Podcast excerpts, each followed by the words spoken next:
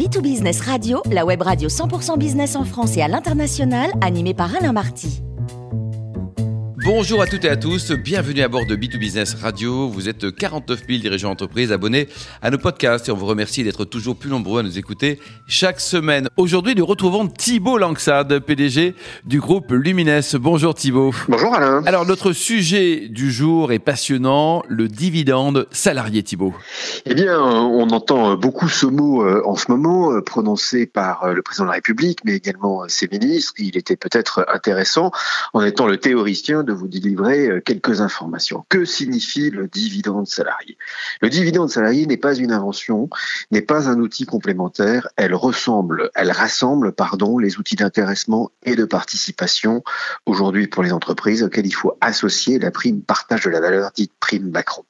Pour ceux qui considéreraient que le dividende salarié est un oxymore, puisque le dividende est réservé au capital, on va dire la rémunération du capital, eh bien non, le dividende salarié existe dans la loi depuis les ordonnances de 1967 au travers du dividende travail. C'est l'apport en industrie, ce qui doit être donné aux collaborateurs au titre du partage de la valeur.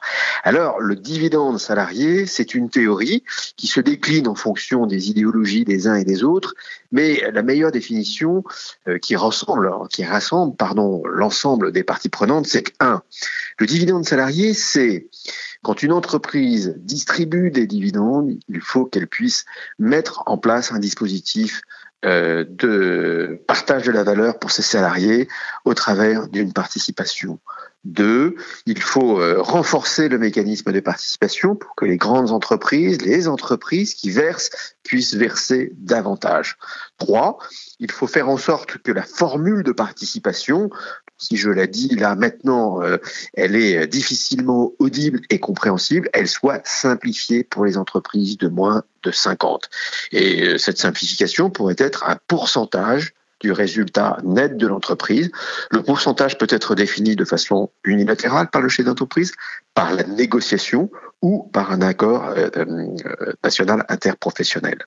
Enfin, il faut euh, s'assurer que pour les moins de 11, il faut maintenir un dispositif simple, un dispositif rapide. Et pour les moins de 11, les entreprises de moins de 11 salariés, la prime partage de la valeur, dite prime Macron, doit s'appliquer. Donc, il n'est pas forcément utile d'avoir de l'intéressement ou de la participation pour les moins de 11, mais à la main du chef d'entreprise en fonction de son année une prime partage de la valeur euh, qu'il puisse donner à ses salariés s'il veut partager plus.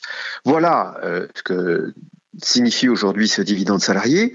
Où en sommes-nous? Eh bien, c'est assez simple. Le gouvernement a saisi les partenaires sociaux en leur demandant de négocier sur le partage de la valeur avec une lettre de cadrage qui reprend un peu au prouche ce que je vous ai exprimé sans en définir les finalités.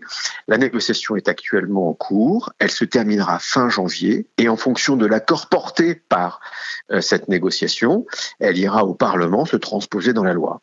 Et s'il n'y a pas d'aboutissement, eh bien les politiques reprendront la main alors avec les différentes discussions et débats parlementaires. Et si l'ambition de cette négociation est faible, euh, que les résultats sont faibles, là aussi, le gouvernement ou euh, les parlementaires pourraient être en capacité de reprendre la main. Donc, euh, le calendrier fin janvier et puis on verra au fur et à mesure euh, l'avancement au travers des débats parlementaires. Voilà, c'était le point sur le dividende salarié. Merci beaucoup Thibault Langsade pour cette belle chronique. Je rappelle que nous avons le grand plaisir de vous accueillir régulièrement à bord de B2Business Radio.